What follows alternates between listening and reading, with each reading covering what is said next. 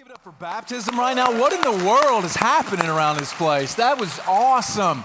Hey, listen, uh, just a little bit about baptism, how important it is, and why it tells the story uh, of what's happening around here. In the Bible, what we see is Jesus gives us this command to be baptized. And there's a couple of things that baptism symbolizes. Number one is this idea of being washed clean. You know, when you go under the water, it's this idea that you took a bath, right? And spiritually, you're washed clean, you're forgiven of sins. But it also is this symbol of Jesus. When Jesus went in the tomb, we go under the water and we say things like this buried with Christ in baptism, but raised to walk walk in a new way of life. So when we have baptism, it's just this symbol of new life. It's the symbol of God transforming people. It's a symbol of people starting over. And so for a church, like that is the scorecard. Like what we count on the scoreboard, this is one of them. It's a big thing for us. And so just amazing for us to be able to experience that. Now, one cool thing that happened last week is you may have noticed that last baptism um, that happened down at Elevate City, our campus in Sandy Springs. Um, uh, and, and, as I explained baptism two weeks ago, I got baptized actually after um, I was in seminary because the order of being baptized comes after you give your life to Christ, then you get baptized. There's nothing magical about getting you into heaven through baptism. And so once you make that step to follow Jesus, then you get baptized. And so I got to seminary and I realized, oh, wow, I haven't been baptized in that order. And uh, I had been baptized as a kid, but I hadn't, I hadn't been following Jesus. And so down in Elevate City, the pastor um, at the church where we're meeting is at First Baptist Sandy Springs. And the pastor there saw baptisms and then began to look back on his own life and reflect and realize he had not been baptized. So last week, First Baptist Sandy Springs, uh, where our Elevate City campus is meeting, he got baptized. And so I have a, little bit of his story. Would y'all like me to share it with you just a little bit? Let's just listen to this. So this is Pastor Mitch. Um, Pastor Mitch says, Yes, I pastor a church. Yes, I'm a little older than some who've been baptized recently. Man, we like to say that our average age at Elevate City is 11. I mean, it is the millennial generation down there, y'all. It's amazing. It says, but the good news of the gospel is the limitless grace of God, any age, any time. When I was nine, my best friend George got baptized, and so two weeks later, I decided to do the same. The truth is, I didn't know Jesus until much later in life. As, I've, as I have experienced and heard the incredible stories of baptism week after week, I knew I needed to be obedient to take this step. But what will people think? What will people say? I'm a pastor. You see, the real question to answer is whose life is this? Will I keep it or will I give it to Jesus? I've known about Jesus all my life. I've even known enough to believe in him, but still, he wants my whole heart and life. That's why I'm here to be baptized. I just I don't just want to know about Jesus.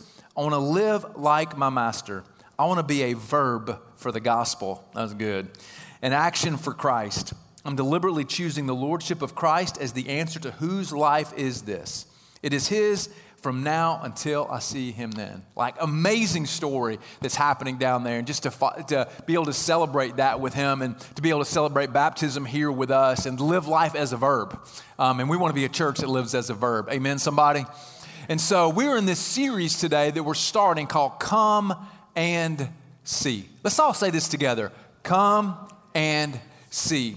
And the whole idea behind it is to really look at how the early church, the movement of the gospel started, how it maintained momentum. Because just for a brief Christian history lesson, the church started with how many people? One, it was Jesus, right? That's a good answer. Um, started with Jesus, spread to a few others, roughly 12. Then it spread to about 120, then to 3,000, then to 30 million in the span of just three generations. It is a remarkable sociological study of how fast the movement expanded. Now, now, why did it expand so fast? What was the recipe for this expansion? You know, some would say miracles, and miracles are very important. I mean, somebody steals the storm and raises you from the dead, like you're probably going to go in on that, right? and, and miracles just make the impossible possible, and it teaches us that about God. But miracles aren't the driving force behind the movement. Another reason that's a minor reason is a new morality. You see, when Christianity was born in the Roman world, it was fend for yourself. It was take care of yourself, leave everybody else behind. There was no such things as charities and safety nets and people who cared. And so when Christians came along, they came with this selfless sacrifice, and words became action. But this wasn't the driving force. You know, another thing that changed that Jesus brought was theology. It was a different way to see God, that God came to be with us. And what we learned is that beliefs became flesh in the person of Jesus. But this wasn't the driving force behind the movement that's kept the momentum going. The driving force behind the movement is the grassroots efforts of the early disciples and people like me and people like you to ask people to come and see what God is up to, to ask them just to come experience it. It's not to answer all their questions. It's not to make them feel better about their lives. It's just to ask them to come and experience what we've experienced. Now, you may be here today and you're kind of on that, you're in the spiritually unresolved category. You're still exploring yourself. Every day, every Sunday, we obviously try to paint a picture of who Jesus is, how he's relevant to our lives, and the majesty and glory of who Jesus is. So, so I want to do that today um, in hopes of appealing to you to follow him. But also, there are some of us in the room who are committed. We are in, we have followed Jesus. And the challenge for us today is to pick up where the early church left off and generations have left, left, left off, and for us to prioritize the mission that God has given us to ask people and help them to come and see. So we're going to open our Bibles. We're going to be in John chapter 1. Let's grab our Bibles. We're in John chapter 1. Now, I'm going to start out in verse 35. Uh, and, and, as you're getting your Bible, maybe on your phone or tablet or whatever, um, just a little bit about who John is, because there's a couple of different Johns in the story, so I need to kind of explain the characters that we're looking at today.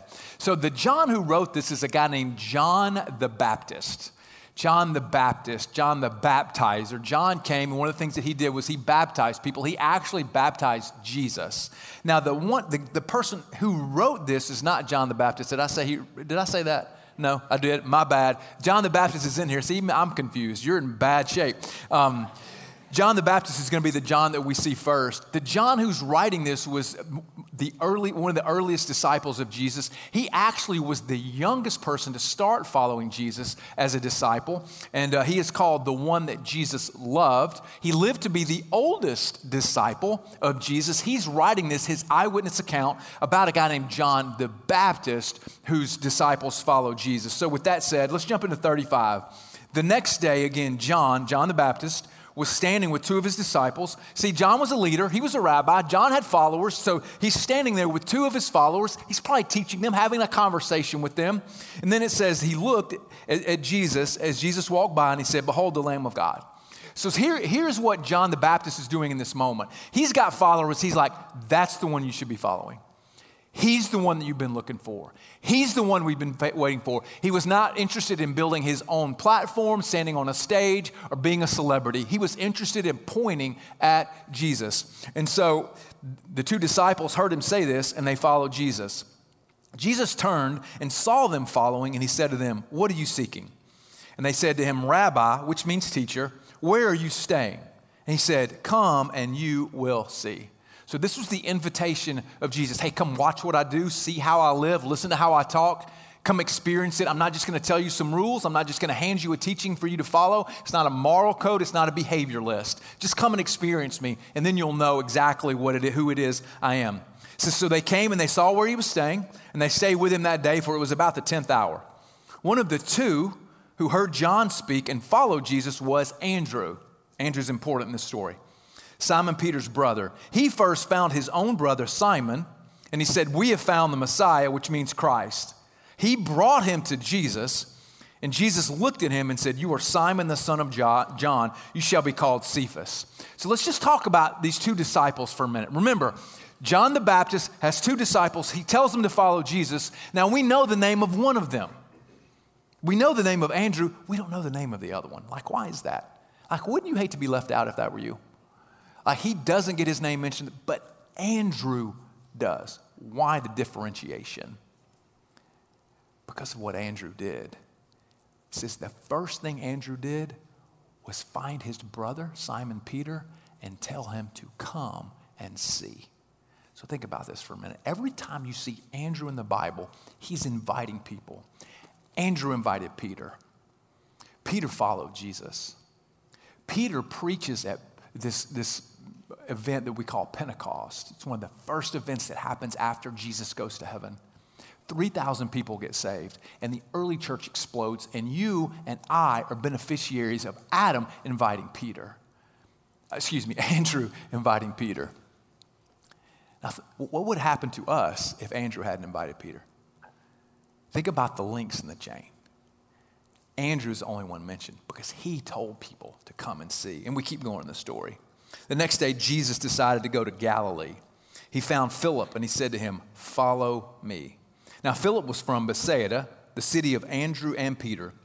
Philip found Nathanael and said to him, We have found him of whom Moses in the law and also the prophets wrote, Jesus of Nazareth, the son of Joseph. Nathanael said, Can anything good come out of Nazareth? And Philip said, Come and see. Now, notice this Philip had just started following Jesus. Philip didn't have all the answers to the questions, and they ask him a question Can anything good come out of Nazareth? He's like, I don't know. You just come see for yourself. Listen, we, we don't have to have all the answers. Philip just proved it. So Nathanael comes to see Jesus, and Jesus saw Nathanael coming toward him, and he said, Behold, an Israelite in whom there is no deceit. In other words, he's saying of Nathanael, hey, you're a guy that tells it like it is. Like you're a guy who's true to the inmost of who you are. If you find truth, you're going to follow it. And Nathanael said to him, How do you know me? And Jesus answered, Before Philip called you, when you were under the fig tree, I saw you. So God had already been at work. In this, in this culture, sitting under the fig tree, probably what Nathanael was doing was praying, reading scripture, and worshiping. And it says that Jesus saw him. So when Nathanael realizes that in his worship and his private time with God, God saw him, he knows something's up here. So and he goes on to say, Rabbi, you are the Son of God. You are the King of Israel. And Jesus answered him, Because I said to you, I saw you under the fig tree, do you believe? You're going to see greater things than these. And so, as we look at the lives of these guys, Nathaniel and Peter and Andrew and Philip, what we see is the same thing that we see in our lives, the same things that we see in other people's lives, is we are all looking for something greater than this. Like, aren't you looking for something more to your life? Like we all are looking for something greater to make a difference. We're all, we all have this, this haunting in our soul that tells us there's something else out there, there's more to our lives. This is how we all live. It's the way I live and you live and people that we know. It's why we fall in love. If you think about, you know, we want to get married so that we can start a family or have a family. We want to be have kids so that, you know, we can leave a legacy in the world. We, we, we fall in love. Man, we find ourselves attracted to things that we think is going to fill this, this longing in our soul. Things like money and sex and cars and houses and jobs and titles. We, we love superheroes because we just got to know there's somebody out there who's really strong and is really good and can and come to our rescue. Like this is the way the this is the story of humanity. We know there's more, and that's because God has put it in our heart. And if God has put it in your heart, He's put it in everybody's heart. The people that you know, your family, your friends. Now, what's really fun about this story is it gives six different phrases of who Jesus is based on what people are looking for in this story. There's six different uh, phrases, titles, ways that God works based on how what people are looking for in life. And I just want to walk through these six briefly. Uh, I think I've actually done complete sermons on each of them. But let's look at the first one. The first one is the Lamb of God. And in the, with the Lamb of God that Jesus is called, that John the Baptist calls Jesus, we find forgiveness of sin. We find the fact that our regrets, our shame, our guilt, the times we've mistreated people, the times we've run from God, man, it's washed clean. That there's no voice from the past that should have any power over us. We should never have to live in insecurity for any reason whatsoever. Now, here, here's a little example of this. I don't know if you saw this little video. It went viral this week. Uh, you probably didn't see it, um, but it, did anybody see Will Smith slap Chris Rock at the Grammys? I mean, at the Oscars. So, listen, um, he, here's the thing about that Will Smith wasn't acting out of anger. If you know anything about, if you've read anything about him, Will Smith was acting out of insecurity. Will Smith wants to be known as the hardest working actor in Hollywood so he can succeed. And if you read about his childhood, it begins to inform that. He's living with the sense of insecurity that he's not good enough. And people you know are living with the same thing. Maybe you are. And the Lamb of God came so that we can have forgiveness of sin and that our past could not have control over us. the Lamb of God, gives us forgiveness. You know, the second thing is rabbi. The second thing he's called is rabbi. They call him uh, teacher, where are you staying? Rabbi, where are you staying?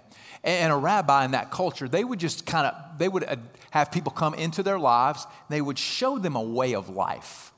They would teach them how to believe, how to act, how to live out their faith. This is what, the, this is what a rabbi would do. It was a way of life. And how many people need a better way of life? Just look around at our culture and, the, and what it's producing, the way of life it's producing, the busyness, the anxiety, the loss of relationships, the time constraints and crunches, the depression, the, the suicide rate. And if we just look at the way of life that culture is offering, we got to know there's a better way of life. They found a better way of life, and we have a better way of life to show people. And he's a, he's a rabbi. The, the third thing is this idea of Messiah. Now, the nation of Israel had always been looking for a Messiah to come and deliver them, to solve their problems, to, to set them, to deliver them into freedom. You know, one of my favorite verses says, I walk in the path of your commands, for you have set my heart free. Have you ever heard of the term Messiah complex? Messiah complex. It's when somebody just wants to come in and solve all the problems. They want to come riding in on their white horse. Like, this is generally what husbands do, don't we, guys? Like, does your wife ever just give you a problem? You're like, let's just fix it right now. I mean, that's what Will Smith did. Um, but sometimes they don't want you to fix their problems, do they? Well, my wife and I will have this conversation. I'll be like, okay, is this a fixing conversation or a listening conversation? And sometimes it's a listening conversation, but a Messiah comes to solve problems, to lead us into freedom, power over addiction, saving a failed marriage, helping through loneliness. This is what a Messiah comes to do. You know, the fourth thing that we see it talks about, it was written about in Moses and the prophets. Moses and the prophets. So there are hundreds of prophecies that were written in the Old Testament, hundreds to thousands of years before Jesus was born, that Jesus actually fulfilled. Jesus fulfilled over 300 specific prophecies about himself. And so when they saw that, they knew that he was the one. It gave credibility to the movement. It was the one that they'd been expecting all their lives, the one that they had read about and heard about from their parents and their grandparents for generations, and he showed up. That's why it was so important to them. You know, the fifth one, it was the king of Israel. The king of Israel is used. and all of us are looking for a leader we can follow, aren't we? And we're all looking for a leader that we can trust. we're all looking for a leader who will be out for our good and not their own agenda. You know, part of that is, uh, part of the problem with that is we tend to try to put that type of faith and trust in an elected official whose, not, whose job is not to really necessarily care for us. It doesn't mean they're all bad, but we've seen some of the problems that come when we put our faith in an elected official. We want to go to work for people who can lead us well. We're all looking for a leader. They were looking for a leader, and they found him in King Jesus. And then finally, the last one, the sixth one, Son of Man. This is the title that Jesus referred to himself more than any other title, and it's not even close. Son of Man. And it just means that he identifies with me. That Jesus showed up in the flesh. He suffered the same way we suffered. Man, he watched people die and saw that pain. He understood what it was like to physically suffer when he was executed on the cross. The Bible says he was even tempted just like we are, yet without sin. He came to identify with us, to be with us. There is no other religious movement that has this claim. Every other religious movement has a God who is up there, out there, over there, not necessarily close. And so, what these brothers and disciples were looking for is the same thing that you're looking for, and the same thing that our friends are looking for. They're looking for the person of Jesus. Everything comes together in the person of Jesus. We're all looking for something greater. We all want to live our lives for something greater. Let me ask you this question What's the greatest thing that you're pursuing right now? If you had to ask yourself this question, if you were to look at your time, how you're spending your time, uh, what wakes you up in the morning, what you go to sleep thinking about, what wakes you up at 2 a.m. that you're worried about, the way that you're spending your money, the things that you're reading about and researching, what would you say is the greatest thing you're pursuing right now? And is it temporary or is it eternal? Now, now, it doesn't mean we shouldn't pursue some things that are temporary, but we can't spend our lives on things that won't last. We can't build these empires where moth and rust destroy and thieves break in and steal. We can lay up treasures in heaven, invest in eternity. And so when we do that by investing in people, you see, why would, why would Philip want to invite Nathaniel? And why would Andrew want to invite his brother Peter? It's because they had a vision for their lives and they knew what they were looking for. And they had a vision for their lives that maybe, just maybe, they couldn't see yet, but they knew if they experienced it, they would get there. You know, Psalm chapter 34, verse 8 says, Taste and see that the Lord is good. Like, this is the invitation. When we ask people, when we share our faith with them, when we try to include them, and we're just saying, just, just come and experience what's going on. You know, 82% of people, 82% of people will accept an invitation to church. 82% of our friends, 82% of our people, of our family, 80% of our neighbors, they'll actually accept an invitation to church. That is a very high mark. Like if you knew you had an 82% chance to win the Powerball, like you'd leave right now and go buy a ticket. It's a very high percentage, and it's just this idea of word of mouth word of mouth. You know, we, we, we're a culture that we live off reviews, don't we? If you're going to go buy an appliance, what do you do? You look at consumer reports. If you're going out to lunch today, what are you going to to a restaurant you've never been at? Look at that Yelp review. I'm going to see is it four? Is it five? What is it? Three and a half? Mm, not so good. Like we're going to look it up. Like we get input from other people. How many of you guys have ever had sriracha hot sauce? Handful, right? Like so. So real quick, sriracha, 150 million dollar company has experienced double digit growth every year of its existence and has not spent $1 on advertising or marketing. Why? Word of mouth. Word of mouth. Grassroots efforts. That's how it works. And we trust people that we know when they tell us something good. We trust them.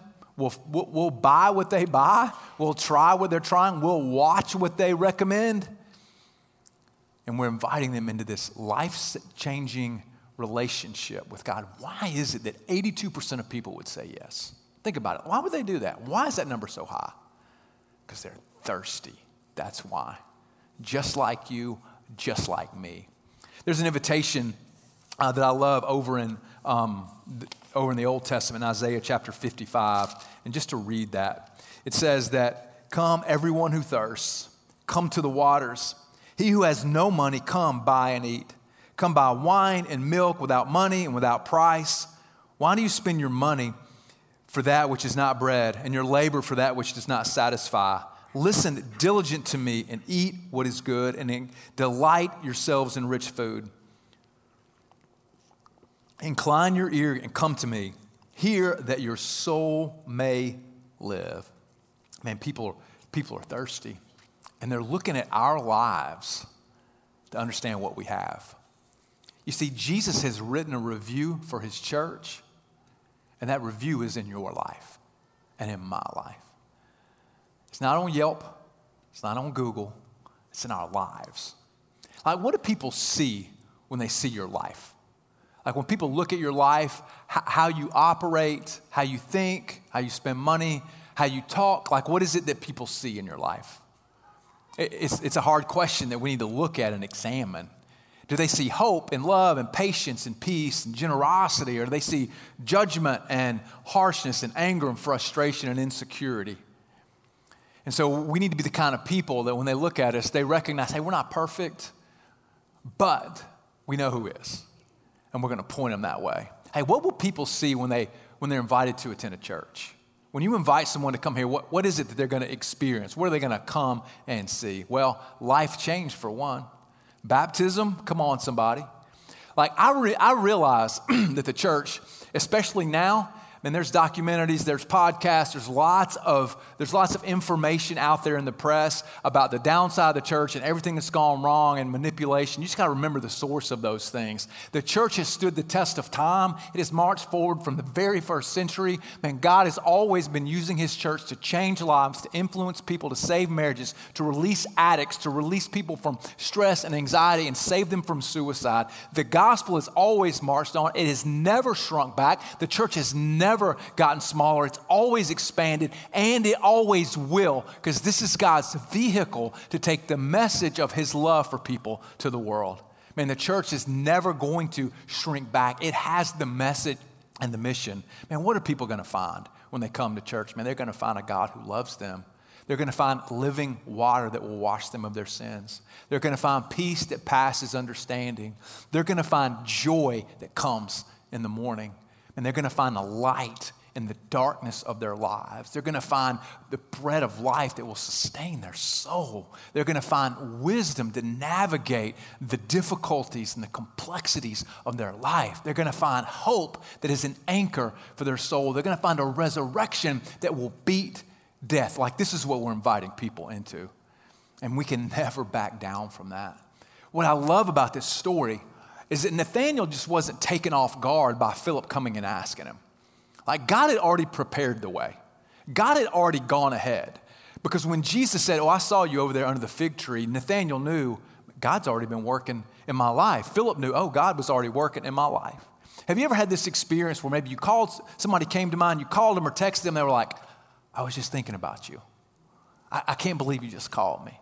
I was thinking about you. I had a dream about you last night and because God has gone before. And what has happened, what happens in our lives, and the reason why 82% of people are open to an invitation, God's already gone before.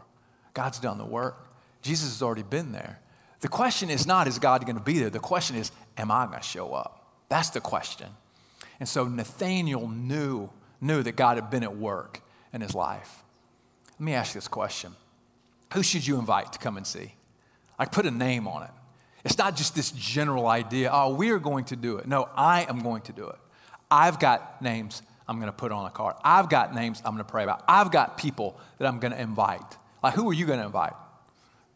George, Fred, Bernadette, William, Herbert, Susan. Who is it? Like, what's the name? What's the face that comes to mind? Who's the coworker you need to invite? Who's the friend, the neighbor? Who's the, the, the, who's the customer that you need to invite? Like, who is the person that you need to invite? There's somebody. And that's the reason why we create and we hand out invite cards regularly. Number one, it's just to, I just keep them around. It reminds me. Because how many times does it just fall off of our radar that people need to know? We are busy people. We got things to do. We got priorities. And sometimes it can fall off of our radar. So a card just helps remind me. It also is an easy way just to give someone times and location of where we're meeting. And so for Easter, like who, who, is, who is it for you? Like who is the person that you're going to invite?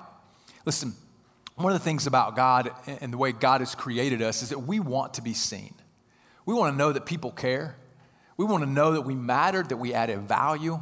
Hey, Have you ever bought someone maybe a gift or done something nice for them and they didn't say thank you? And you're like, they didn't say thank you.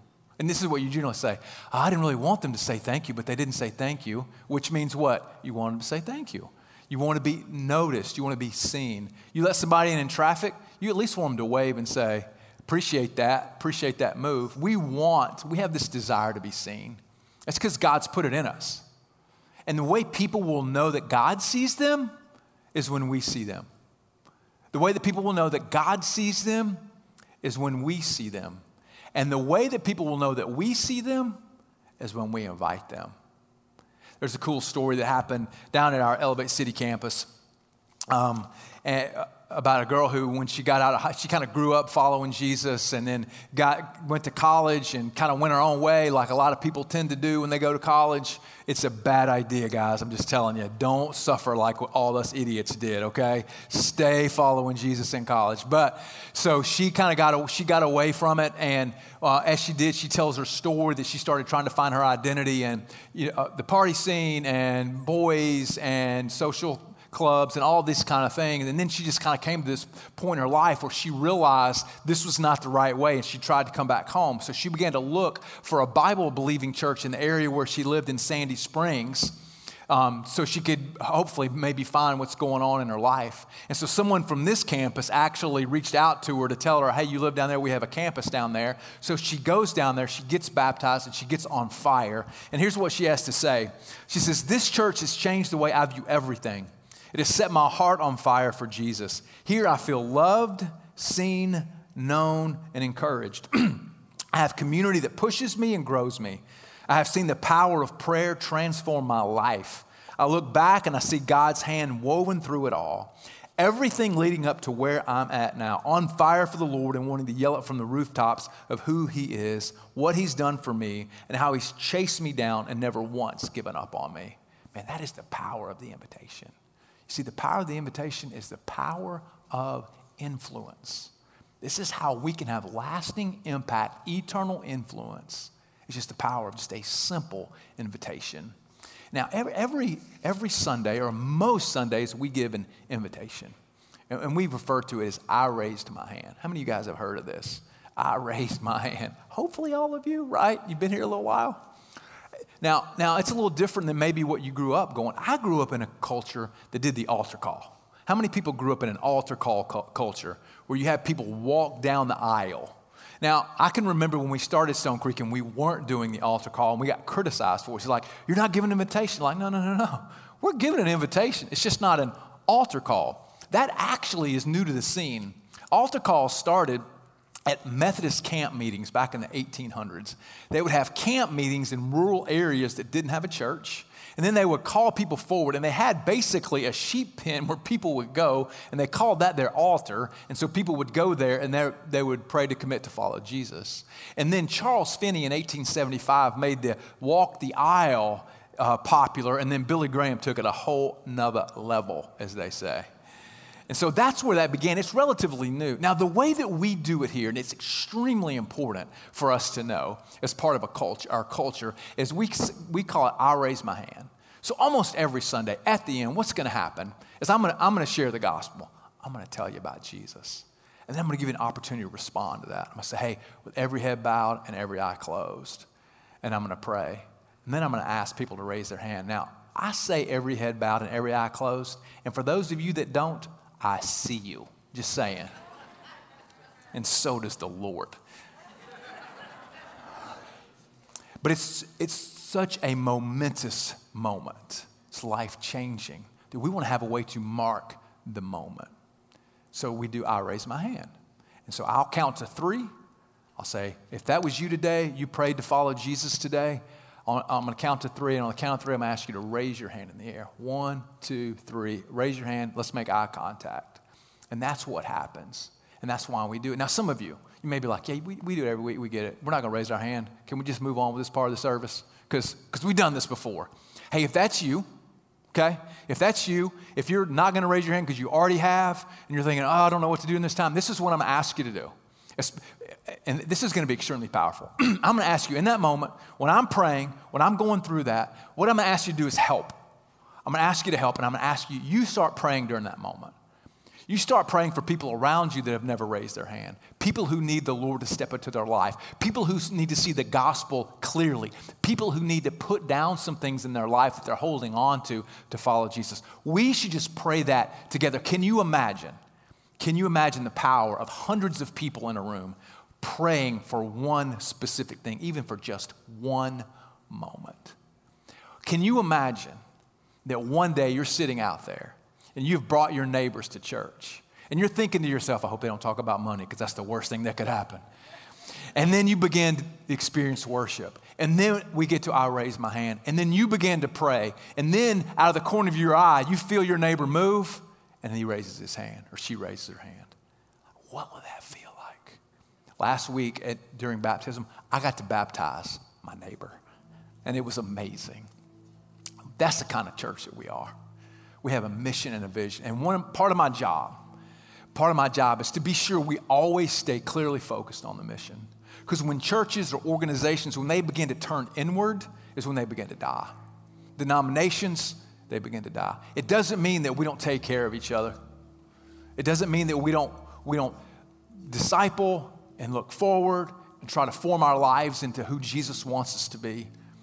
But we always have to maintain this outward look because that's what Jesus did. And that's part of what I will be held responsible for when I stand before the Lord.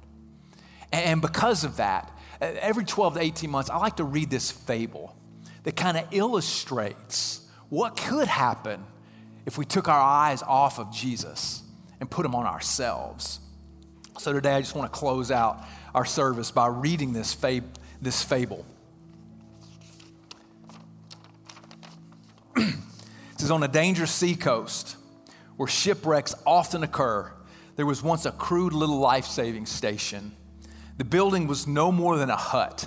There was only one boat, but the few devoted members kept a constant watch over the sea.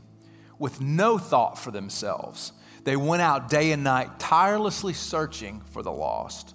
Some of those who were saved and various others in the surrounding area, they wanted to be associated with this little life saving station. They gave their time, their money, and they supported the work. New boats were bought, new crews were trained, and the little life saving station grew. Some of these new members of the life saving station were unhappy that the building was so crude, poorly equipped, and small. They felt that a more comfortable place should be provided as the first refuge of those who were saved from the sea. They replaced the emergency cots with beds and they put better furniture in the enlarged building. Now, the life saving station became a popular gathering place for its members, and they decorated it beautifully, furnished it exquisitely because they used it as a sort of club. Fewer members were now interested in going on sea to life saving missions, so they hired lifeboat crews to do the work. The life saving motif still prevailed in the club's decoration, and there was a memorial lifeboat in the room where the club initiations were held. About this time, a large ship was wrecked off the coast, and the hired crews brought back boatloads of cold, wet, half drowned people. They were dirty and sick, and some of them were refugees. The beautiful new club was in chaos. Immediately, the property committee hired someone to rig up a shower house outside where victims of the shipwrecks could be cleaned up before coming in. At the next meeting, there was a split in club membership. Most of the members wanted to stop the club's life saving activities because they felt it was unpleasant and a hindrance to the normal social life of the club.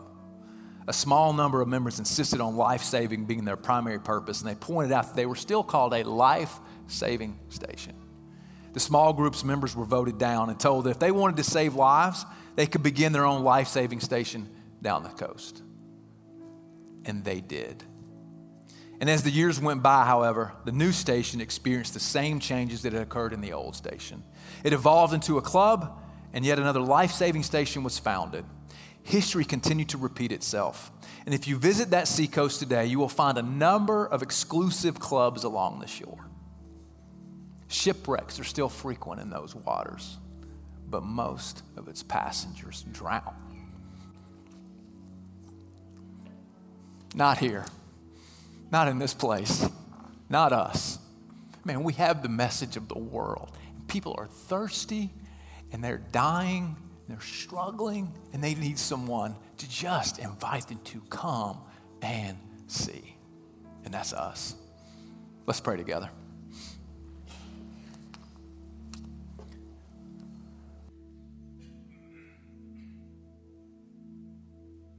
God, just thank you um, to be able to see life change, to be able to see baptisms, to be able to hear stories, to be able to read about them, God, to see the movement multiplied in Sandy Springs. And God, just grateful for your grace upon us as a church, that even through COVID and even through difficulties and ups and downs of life, God, you've just continued to build your church. And we're just grateful. And God, we're just committed to be in a place that says, come and see. God, we, we, we're, we're just grateful and we're committed to being a place that invites our friends, God, where we share the gospel. We give people an opportunity just to experience who it is that you are and what you want in their life. You know, with our heads bowed and our eyes closed, maybe some of you today, in the picture I've painted of the majesty and the worth of Jesus, you want to follow him today. That's your step today. I just want to lead you in a prayer. And today is the day you're going to raise your hand. I just want to lead you in a prayer right now that will help you and make this commitment to follow him this moment in your life. And if that's you, just repeat after me in your own heart Dear God, I've gone my own way, I've sinned against you and I'm thirsty. I ask you to forgive me of my sins and grant me a new life. You know, the Bible says that if you've done that, and when you do that, immediately you're a new person. Old things have passed, new things have come. You're going to see differently. You're going to begin to grow differently. You're going to have different priorities. And if that's you today, I want to help you mark this moment today. And I'm just going to invite you. I'm going to count to three. I'm going to invite you to raise your hand. And I'm going to invite you just to make eye contact with me. And you can know that everybody around you, they're already praying for you. God has prepared the way for you today. So, on the count of three, if you would, I'm just going to just invite you to raise your hand and make eye contact with me. One, two, three. Praise the Lord. Amen. Amen. God. That's amazing. Thank you, Lord. And God, just help us over this season as we experience the resurrection, as we remember what we're about, as we remember the main point, God, as we focused on what you've done, Lord, that the resurrection would be central in our lives by how we serve other people. God, you would just move in, in our normal course of life to orchestrate relationships and text messages and phone calls and interactions, God, that we would look at that and say, that had to be the Lord. That had to be God going ahead of me and going before me. God, help us to be able to know what to do and what to say and how to say it. But God, help us to never to graduate from this simple invitation hey, come and see. Thank you for being good. In Jesus' name we pray. Amen.